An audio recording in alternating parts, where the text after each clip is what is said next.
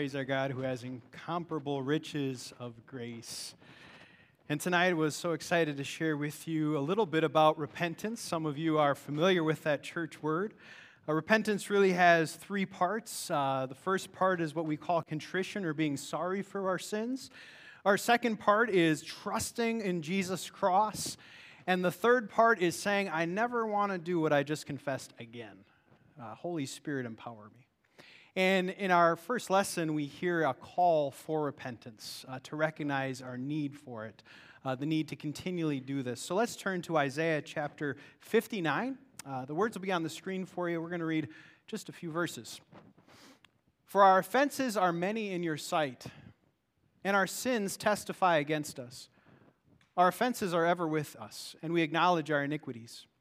Rebellion and treachery against the Lord, turning our backs on our God inciting revolt and oppression, uttering lies our hearts have conceived. So justice is driven back, and righteousness stands at a distance. Truth has stumbled in the streets, honesty cannot enter. Truth is nowhere to be found, and whoever shuns evil becomes a prey. I don't know if any of this strikes you as today's culture. I, I can't help but think of how there is no objective truth anymore, and if you want to be righteous, you'll be subject to prey. The Lord looked and was displeased that there was no justice. He saw that no one, and, and he was appalled that there was no one able to intervene. So his own arm achieved salvation for him, and his righteousness sustained him.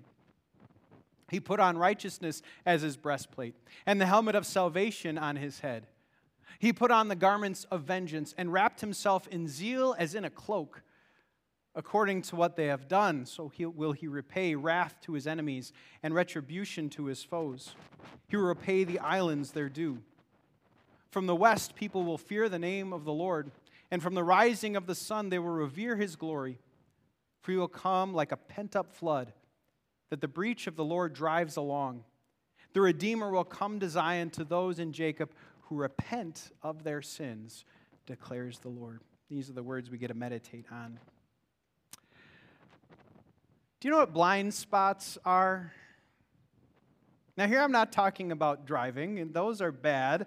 Uh, thankfully, in some mirrors, there is that big flashing light that tells you if someone's in your blind spot. But blind spots, personally, a blind spot could be described this way that it's something you do that is wrong or offensive or hurtful, but you don't even know it. Has anyone ever exposed a, a, blind spot to you?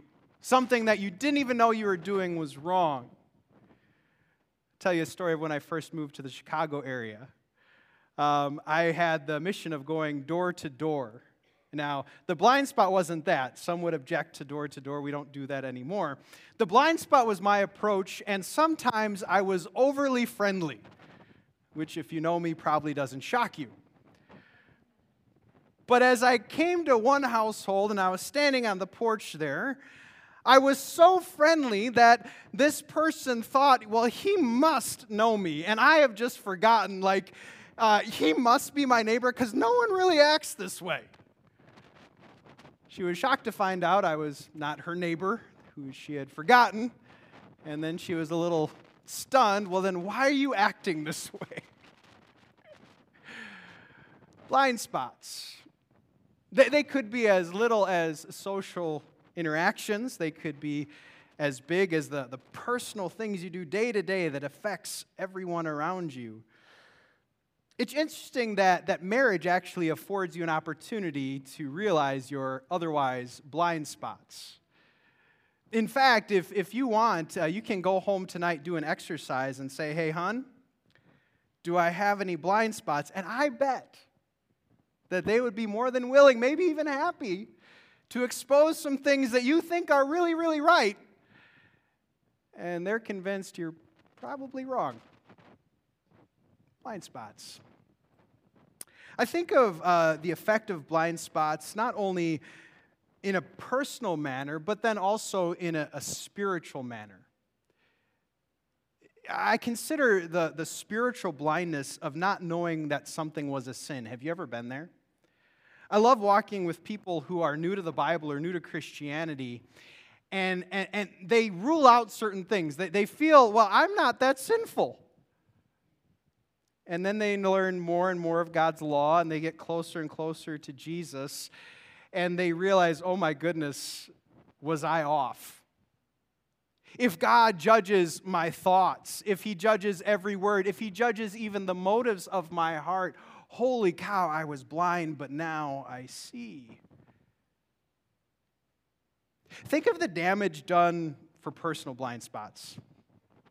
So, if no one ever tells you what you're doing wrong, what you might do is ostracize yourself from friends. You might not be able to keep a romantic relationship. You might go to a workplace and not know why does everyone seem not to like me?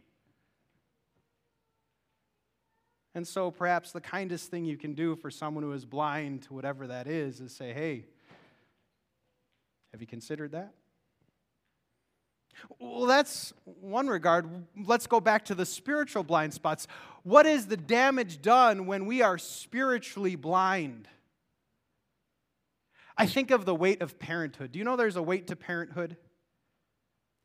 as you confess Christ, as you give an example to your children, and you say or think or do things that you think are right, but God would say are wrong. The potential then to influence other children or your family into the wrong because you didn't know it was wrong is there. Or then I think of the worse, which is that if we are spiritually blind, we don't want the grace of God because we don't feel we need it. We see that so often in the New Testament, don't we? The religious leaders at the time, the teachers of the law, the Pharisees, those who were the most zealous for the things of God, could not see their need. Jesus was so harsh with them, wasn't he? And why? To wake them up to wake them out of their blindness. Hey, you need something I offer. In fact, he told this parable to those who thought they were righteous about two people praying in a temple. And he gives an example of a Pharisee, a Pharisee who prayed this way, said, God, I thank you, I'm not like other people. I'm not a robber or an evildoer or an adulterer or even like this tax collector. I fast twice a week and give a tenth of all I get. So many religious people missed the Messiah because of their spiritual blind spots. You know, this came in a worldly dialogue that Pastor Jeff and Dan and I saw. We went to hear uh, Dr. Jordan Peterson. And uh, he's a modern day philosopher, and he was wrestling with pain. And I think every philosopher has wrestled with pain at one point or another. But there is this striking statement uh, what happens when we realize we might be the author of our own pain? Based on how we're processing what we're going through, based on what we got ourselves into. How awful to realize that sometimes the pain we're in is, is pain specifically for, for what we're doing, perhaps because of a blind spot. And so he said, we should wake up, we should, we should learn, we, we should self actualize, we should uh, have a revelation. And, and the way to that revelation, and this was a non Christian, confession and atonement. A non Christian says, How do I wake up? How do I get aware of what I'm doing? Confession and atonement. And so there is the need for repentance. At Amazing Love, we have this rhythm of repentance. When we worship, we confess our sins. As a Christian, I feel there is a dire need not only to repent once a week, but to repent every day, maybe every moment where you've seen that I have erred, not erred culturally and not erred against my coworker in that political correctness, but erred against God. For in doing that, we wake up. Isaiah talked about it. Talked about what contrition looks like. Isaiah said, For our offenses are many in your sight, our sins testify against us. When we confess our sins, Isaiah says what you're going to find is that they're not little, they're not less, they're many. The true heart of a repentant Christian does not say, Well, my sins are light. I'm a, a little sinner. No, my, my sins are big, they're great. It's a mountain. And then tonight we realize what our sins deserved. As you receive the ashes on your forehead, how can we not think that the wages of our sin is this enemy we call death? From dust we were, and to dust we will return. And why? Because sin broke the world that we're living in. So, repentance, it drives us into what sin did. It, it drives us to to know how much we have sinned. And, and perhaps most importantly, when we repent, we can no longer feign self righteousness. We can no longer claim moral superiority. Moral posturing loses its legs.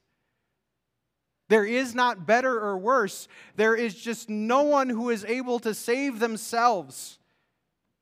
And it's dire. It's desperate. We are swimming up a stream that we can't even get a little bit beyond the stream against us. We can't even a little bit pull up those bootstraps. We are hopeless and powerless and desperate and crying out to heaven, Lord, help me, I'm lost. That's what repentance does. And then you know what it does? It puts us in a beautiful position to appreciate Jesus Christ.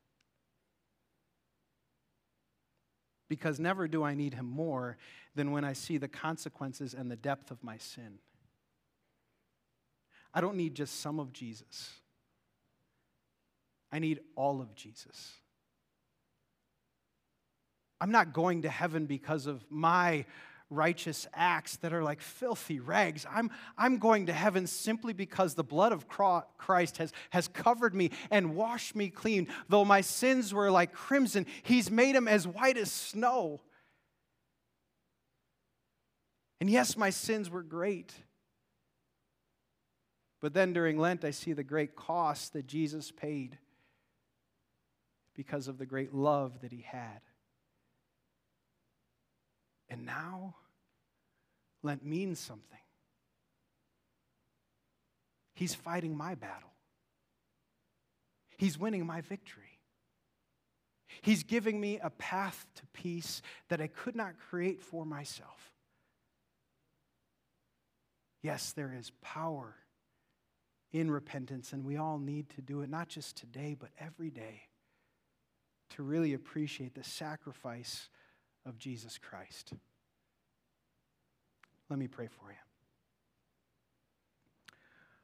Lord, repenting, it's hard because it makes us vulnerable. It rubs against our sinful nature that constantly seeks to be right and better than. We need the Holy Spirit's power to come so that we can humbly admit our need. Work in us that we might always be willing to repent. Work in us that we might see our need and also find our Savior Jesus. And Lord, thank you for the price he paid. Amen. You know, as we consider our next song, I love the words of Jesus talking to Peter about salvation. Jesus said this to Peter With man, this is impossible, but with God in us, with God, all things are possible. And so may God give us a heart to see that clearly tonight. We continue a song.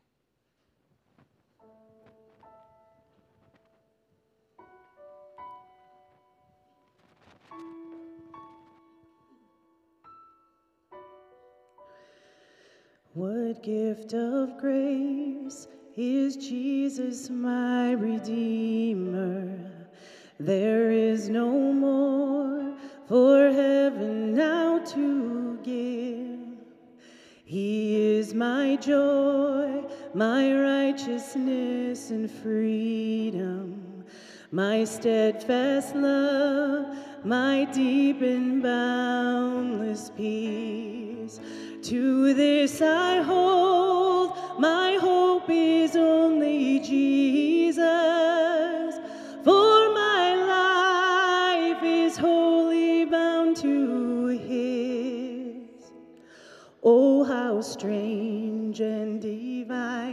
I can sing, all is mine, yet not I, but through Christ in me.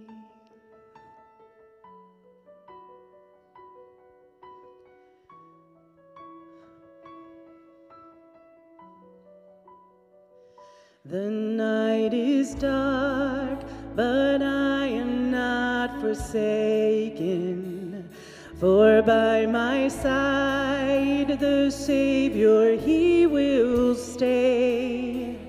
I labor on in weakness and rejoicing, for in my need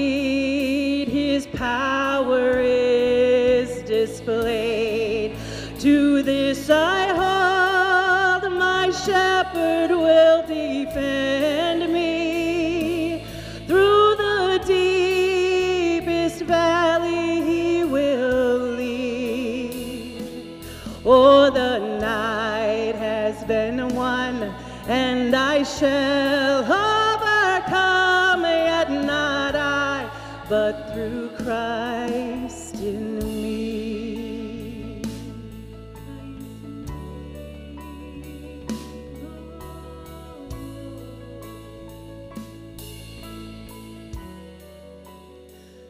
No fate I dread,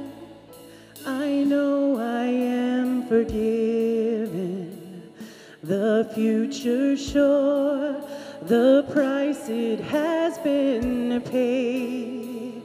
For Jesus bled and suffered for my pardon, and he was raised to overthrow the grave.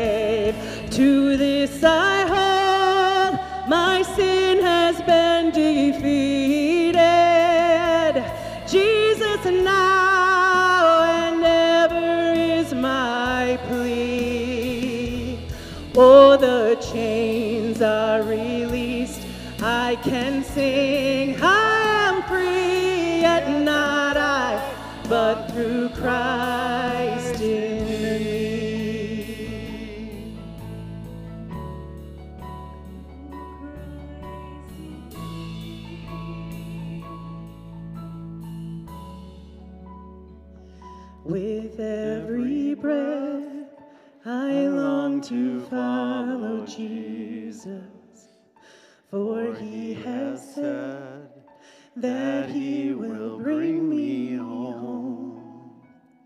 And day by day, I know he will renew me. Until I stand with joy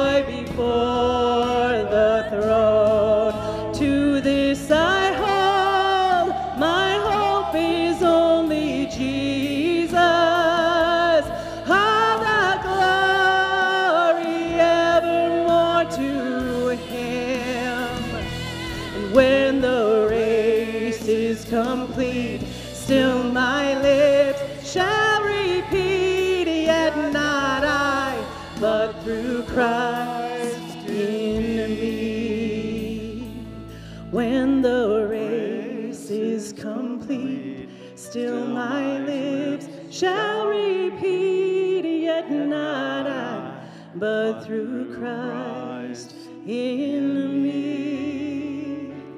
Yet not I, but through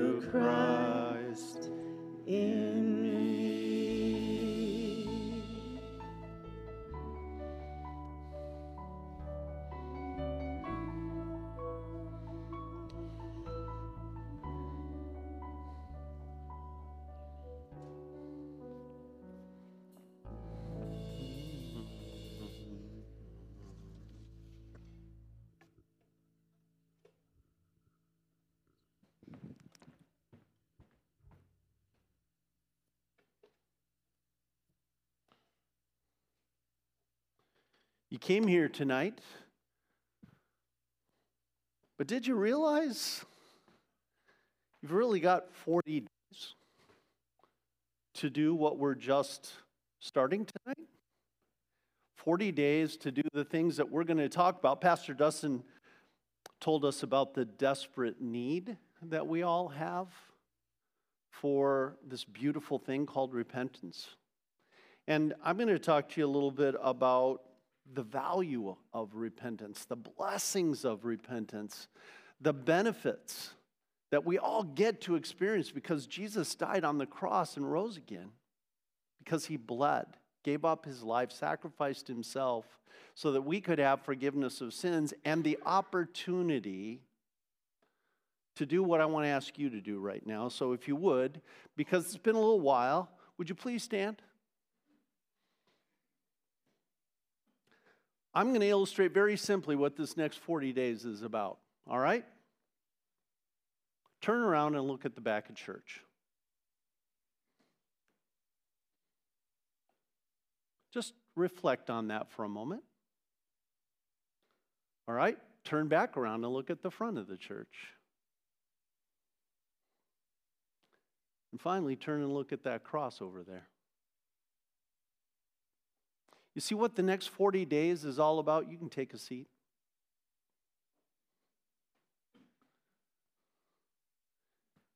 It's just that. It's about turning. In fact, the Old Testament word for repentance is related to the root word for turn. And the suggestion in repentance is that we've turned the wrong way. As my dad used to say, sorry for the little uh, ears in the room, I'm going back blankwards. Maybe you've heard it. And so, what has to happen? I have to turn around and get going the right way. And ultimately, the only way to get to the right way is to turn to the cross. I want to read to you what I think in the Bible is one of the most dramatic turning stories, dramatic repentance stories, conversion stories, even. And it comes from Luke chapter 7. Jesus has been ministering around and about in the region of Galilee to the north where Nazareth was, where the Sea of Galilee was. And Dustin, you spoke about Pharisees. One of those Pharisees that Dustin did a great job of describing Jesus' normal response to them invited Jesus to supper. And if you read the Bible, you'll notice that it's not very often, if at all, that Jesus turns down an invitation to a meal. Have you ever noticed that? I think Jesus liked to eat. But more than that, he had something to teach people in these meal encounters. And so he accepted the invitation.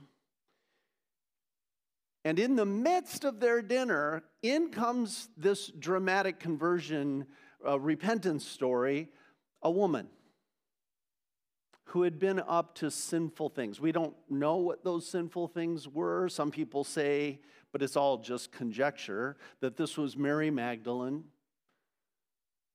Mary had had demons driven out of her. Maybe that was her. Some people say it was just another sinful woman whom we don't know, but very likely a prostitute. We don't know that either.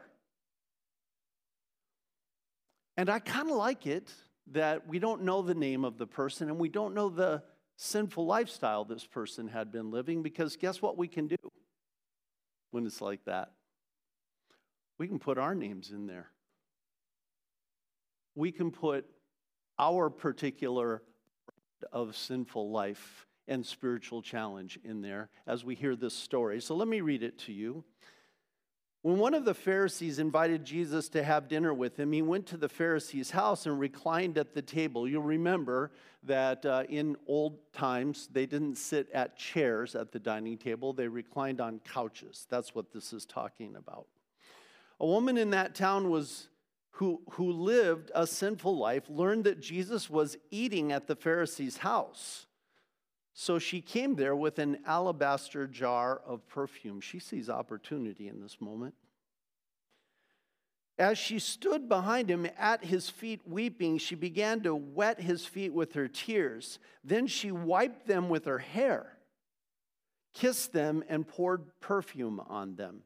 When the Pharisee who had invited him saw this, he said to himself, Now, that's important. He, does, he says nothing out loud. This is, this is, these are his thoughts. If this man were a prophet, he would know who is touching him and what kind of woman she is, that she is a sinner. Jesus answered him, Simon, I have something to tell you. Tell me, teacher, he said. This is the Pharisee.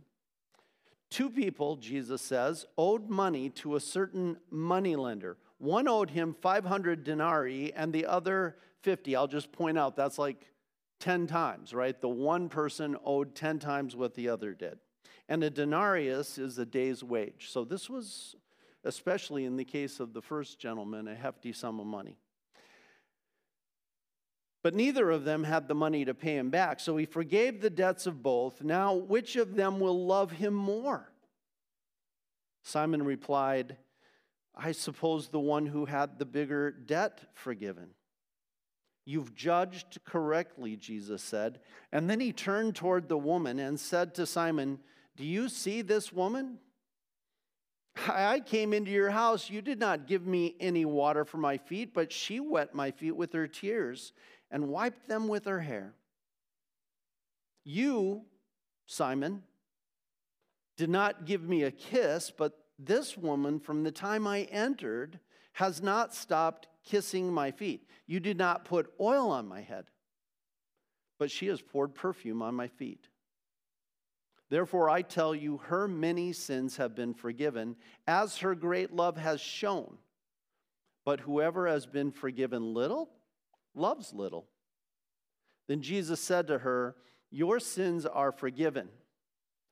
The other guests began to say among themselves, Who is this who even forgives sins? And Jesus said to the woman, Your faith saved you. Go in peace. I, I said, to me, this is one of the more dramatic conversion, repentance stories in the New Testament because this woman was clearly heavily engaged in whatever she was doing wrong before God. And all of a sudden, here she is, using her hair as a towel, washing Jesus' feet with her tears, pouring really expensive perfume on his feet clearly something has changed. Something has become different. Well, this story got me to thinking about a more modern day repentance story that I don't know if any of you have ever heard, but um, I've spoken this story not here yet, but but several times because this man's story so struck me and touched me that I've, I've shared it several times. Let's, I, it's hard for me to see because of the lights, but anybody here know the name Brian Welch? Does that name ring a bell? Uh, sometimes people call him Brian Head Welch. Now, Brian Welch, he is not your typical Christian. Brian Welch has long, long dreadlocks that are often decorated with little uh, hoops around the dreadlocks, little beads in the hair. Brian has a, a tattoo of tears running down his cheek. And Brian often likes to wear mascara, so his eyelids are quite dark, especially when he's playing lead in the band Korn. Brian Head Welch was your typical rock star. And one day he realized that he was trapped in sin. He didn't call it sin at that point. He didn't know to call it sin at that point. But in particular, his meth addiction was destroying him. And so he was trapped in this rock star lifestyle. All the talk about blessings and benefits and value, like He basically could have anything he wanted. He had the big cars. People worshiped him and his music. Money, houses, women. He had a cornucopia of anything in a lifestyle of sin that he wanted. But he found himself with this crippling addiction to meth. And he said, I couldn't stay sober. I didn't want to be addicted. In fact, I didn't want to use meth anymore, but I couldn't find a way to escape. But he says, you know, there comes a moment when you finally look at yourself in the mirror and you begin to reflect and you begin to wonder is this it? Am, am I done? Am I just a dead man walking? Or is there potentially a way of escape? And then someone told him about this guy named Jesus who had died for him and his sins. And he told him, You know, you really should look into this guy, Jesus, who, by the way, is not just a guy, he's actually the Son of God, whom the Father God sent to rescue us and redeem us. And, and Brian says, uh, I don't think he can rescue me from this. I've tried everything. And his friend answered him and said, you really should look into this guy. Because he can rescue you, he has the power to do that. And today, many years later, Brian left the band Korn for a number of years, but he's back. He's a Christian. He's totally changed. And in fact, if you go, apparently, I haven't been, to a Korn concert nowadays, Brian's going to tell you about Jesus and the difference that Jesus has made in his life and the total turn, turn around to the cross that he has made. Now, here's, here's why I, I bring up both these stories, okay? You've got the story of the woman in Luke chapter 7, you've got the story of Brian Head Welch, and, and they dovetail not only with each other, but also with all the other stories in the Bible that teach us the value, the benefits, and the blessings that you all and I can enjoy over the next 40 days. That's why I started with the 40 days. You've got a season here. And I want you to exploit all the gold, mine for it that's in this season. So I'm going to give you four ways you can squeeze all the juice out of this Lenten season, get all the value out of it. And it starts with, they're, they're all R words, so hopefully they'll be somewhat memorable. They all start, in fact, with re. Because re reflects turning, doesn't it? When you redo something, you turn and you make it happen again. So, number one, what did this woman have to do before she got to that Pharisee's house? Living a, a, a, sinful life, she had to do what Brian Head Welch had to do. She had to one day, Brian said it, look herself in the mirror and rethink, reflect. And the question I have for you is do you have time built into your schedule? Take 40 days. Let's do an experiment. And, and every day, what I'd love to encourage you to do is get up on the balcony of your life. Like, we're so busy, we're so occupied. We're, we're normally just running, running, running from one thing to the next. If you're a parent, oh my goodness. But even if you're not a parent, we busy ourselves with so much stuff that we rarely can identify when we might get up on the balcony of our life and reflect, look in the mirror, see our reflection, see what's going on in our life.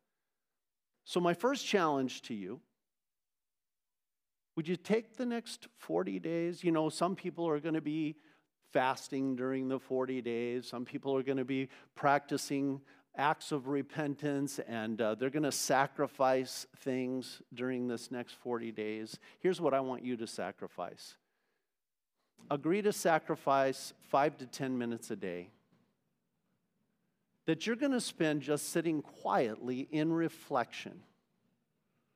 Thinking like this woman must have had to, what's going on with my life? Am I pleasing God with my life? Is my, does my life reflect that I am a Christ follower? Reflect.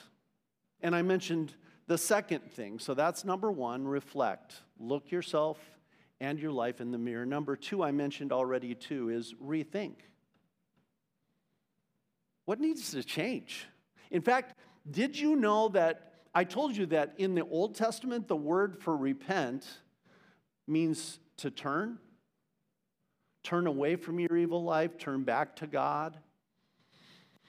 In the New Testament, the New Testament word for repent means change your mind or rethink. And, and, and I think we all know how hard that is, don't we? Because we're typically doing things because we're locked into thoughts on staff, we're, we're reading a book called The Lies We Believe. And it's a fascinating book. If you've never read The Lies We Believe by Chris Thurman, I highly recommend it to you. You could take the next 40 days reading The Lies We Believe, and you would benefit greatly. But we find it difficult to rethink, not only because the devil's whispering in our ear, but because we get locked into our thought patterns and we close down. So, the second question I want to ask you are you open? You can't rethink until your heart and your mind are open. The lady in Luke 7, she had to, at some point, say to herself as she's looking in the mirror, Is there something I'm doing?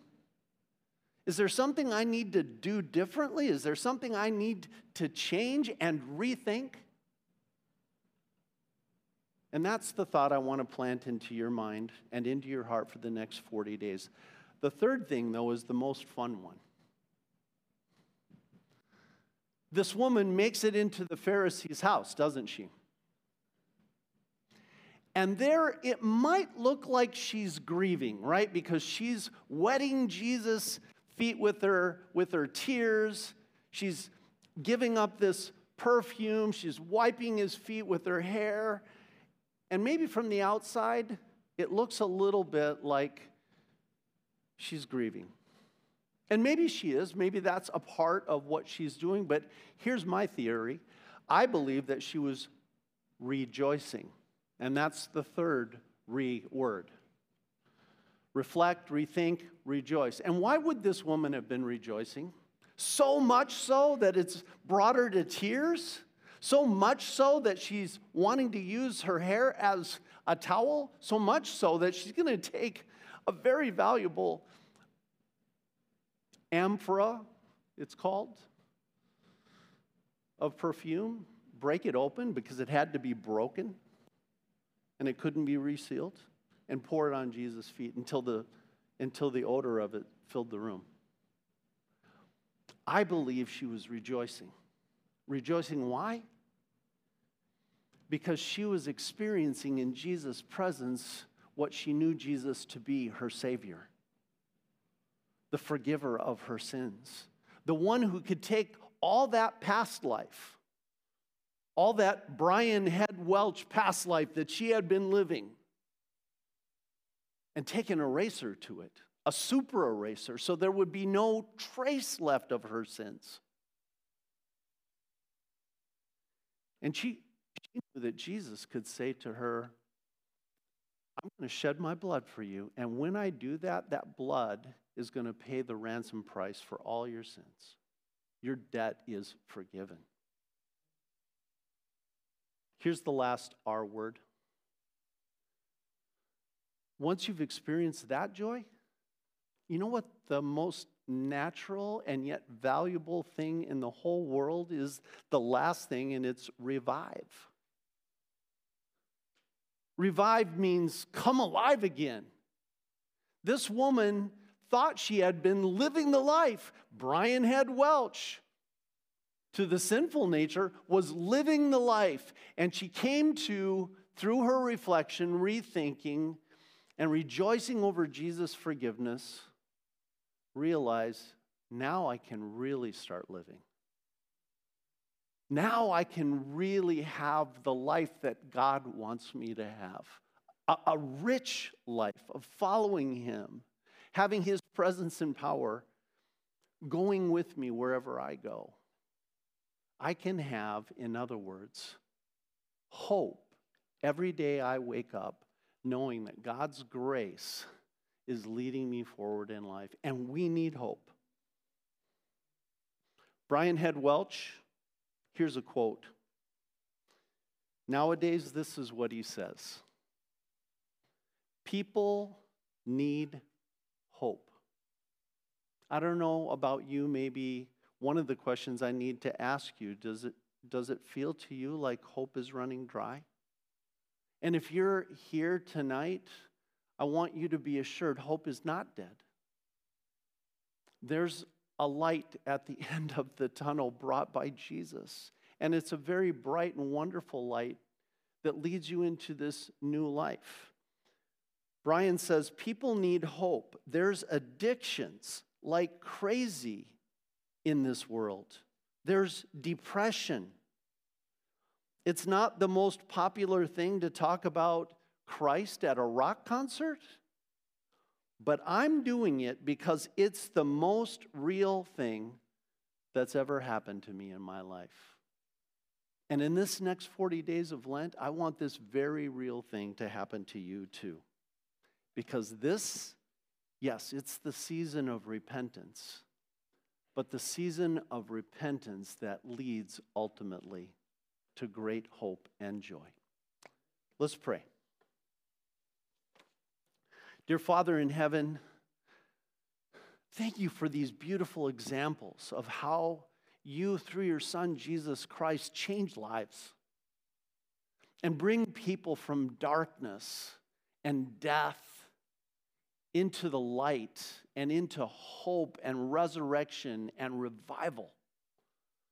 Lord, I pray in the next 40 days, all of us will, will find some time to reflect to look ourselves and our lives in the mirrors, to rethink the things that we need to rethink, to rejoice over your forgiveness, and not let guilt or regret rob us of our joy.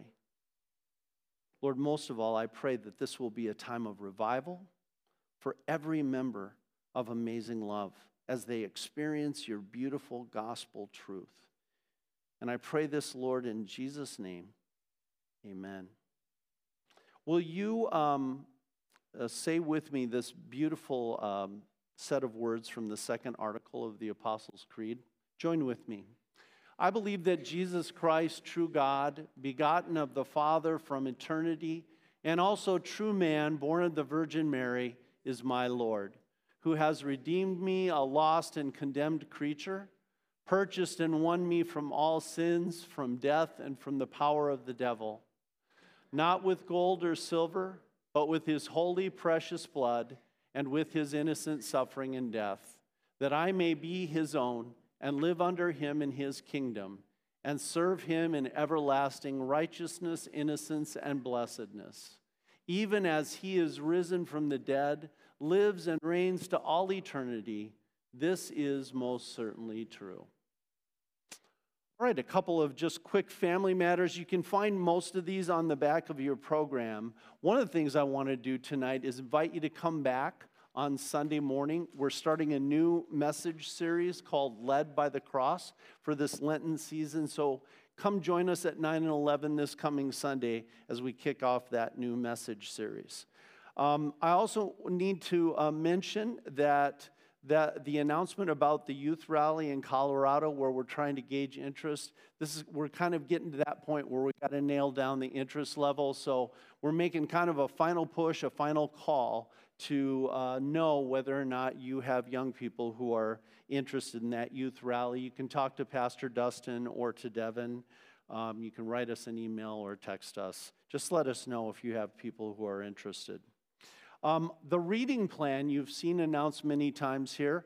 I just want to say if you're thinking about jumping on to the reading plan, this is a great time to do that, and we can help you do that even tonight after the service. Julie would be happy to help you uh, get in on our reading plan. We'll be finishing up the book of Matthew in the next couple days, and I believe it's Saturday when we'll be starting uh, the book of Mark. So jump in with us and, and join with us on that.